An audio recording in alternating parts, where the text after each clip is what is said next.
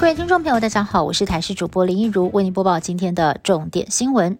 民进党主席赖清德参加二零二四总统大选，各地启动选战模式。信赖台湾之友会将在十五号以台南为首站成立后援会，赖清德将会亲自授旗。而海外侨胞动起来，日本的关东信赖台湾之友会现场大约有两百五十人参加，选举战线国内外遍地开花。而赖清德自己积极的拓展票源，这几天的行程安排密集走访桃竹苗地区，希望能够争取更多的客家票。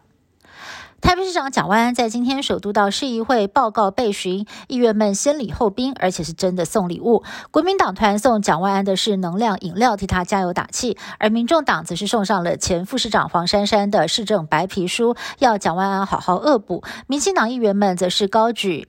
当选靠阿公，市政不用功等牌子抗议。前科黑王世坚也化身讲师，送他一把六合一的螺丝起子，要蒋万安拴紧市府还有自己的螺丝。过去常说爱吃肉的民众。体质比较酸，容易吸引蚊子。但是食药署破解迷思，其实人体的酸碱度维持在一定值，不会因为饮食有过大的改变。过去有美国的研究发现，容易吸引蚊子的人，其实是皮肤表面的游离脂肪酸和细菌代谢之后，产出蚊子喜欢的一种物质，让这些人比较容易遭到叮咬。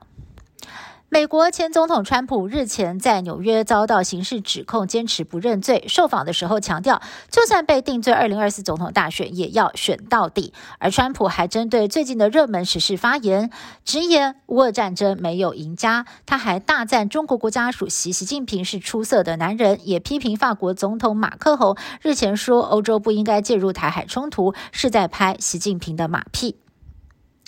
美国五角大厦的国安机密外泄事件持续延烧，现在又有更多相关的密件跟情资曝光了。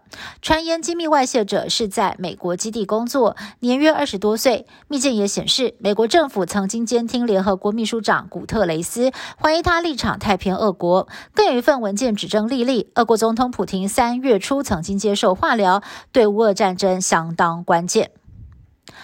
韩流男神玄彬去年跟韩国女星孙艺珍完婚，并且呢也升格成为了爸爸。不过他依旧是人气红不让。